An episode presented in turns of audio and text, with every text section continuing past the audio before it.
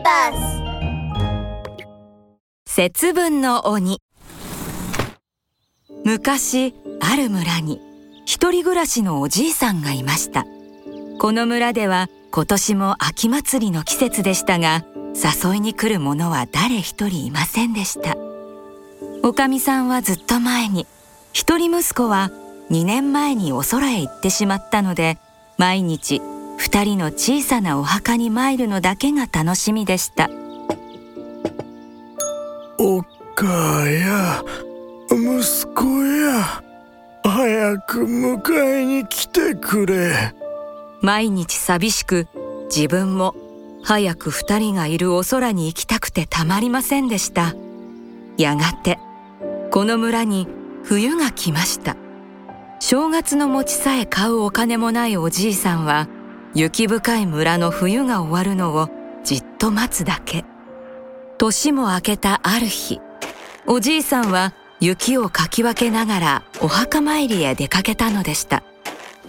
長い間来れんくて悪かったな。こんなに雪をかぶってさぞ寒かったろう。オラのこさえた甘酒だ。これ飲んであったまってくれ。おじいさんは甘酒を備えてお墓の前で長々とお参りしました。帰る頃にはすっかり日が暮れていました。鬼は外、すすわうち。鬼は外、すすわうち。そうか、節分か。おじいさんはあふれる涙を拭いながら家に帰ると、古いつづらを引っ張り出しました。あったあった、昔息子とまいた節分の豆じゃ。これは息子が作ってくれた鬼のお面。はぁ、おっかも息子ももういねえ。ましてや福の神からはとっくに見放されておるわ。おじいさんはやけになって鬼のお面をつけ、鬼はうち、福は外、鬼はうち、福は外と、わざとあべこべに叫んで豆をまきました。もうまく豆がなくなって、いろりの前にへなへなと座り込んだその時です。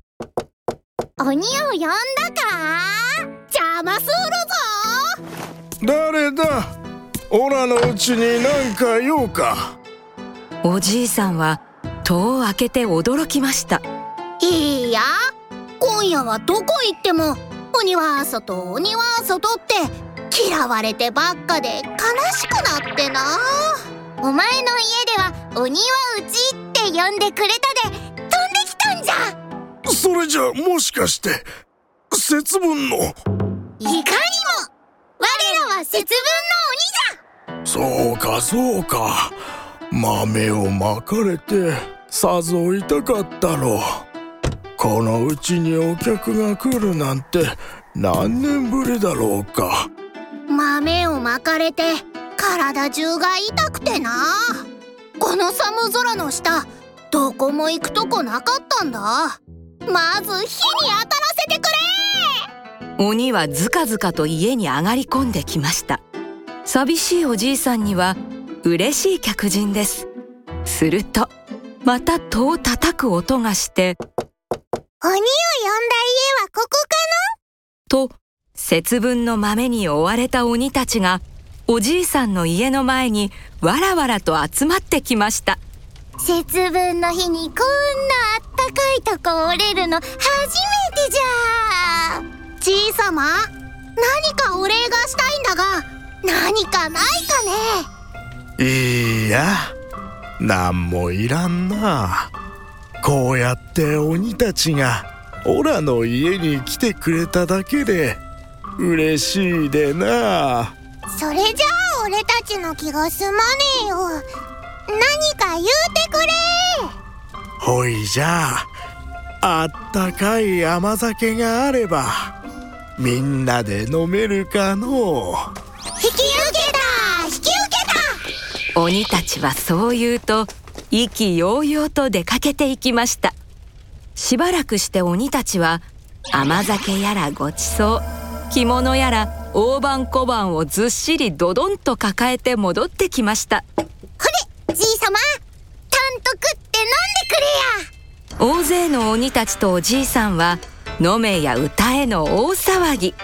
しまいにはおじいさんも鬼のお面をつけて踊り出したじゃありませんか。えんやこらや、鬼はうち、服は外。おじいさんと鬼たちは夜更けまで楽しみました。じいさまのおかげで楽しい節分になった。また来年の節分もここへ来るでの。鬼たちは上機嫌で帰っていき、この村にも春がやってきました。鬼たちが置いていってくれたお金で、おかみさんと息子のお墓も少し立派になって、お線香もあげられるようになりました。お母や息子や、聞いてくれ。おら、もう少し長生きすることにした。来年の節分も鬼たちを呼ばにゃならんでな。鬼たちと約束したんじゃ。おじいさんは晴れやかな顔で家に帰っていきました。それから二度とお空に行きたいとつぶやかなくなったそうですよ。おしまい。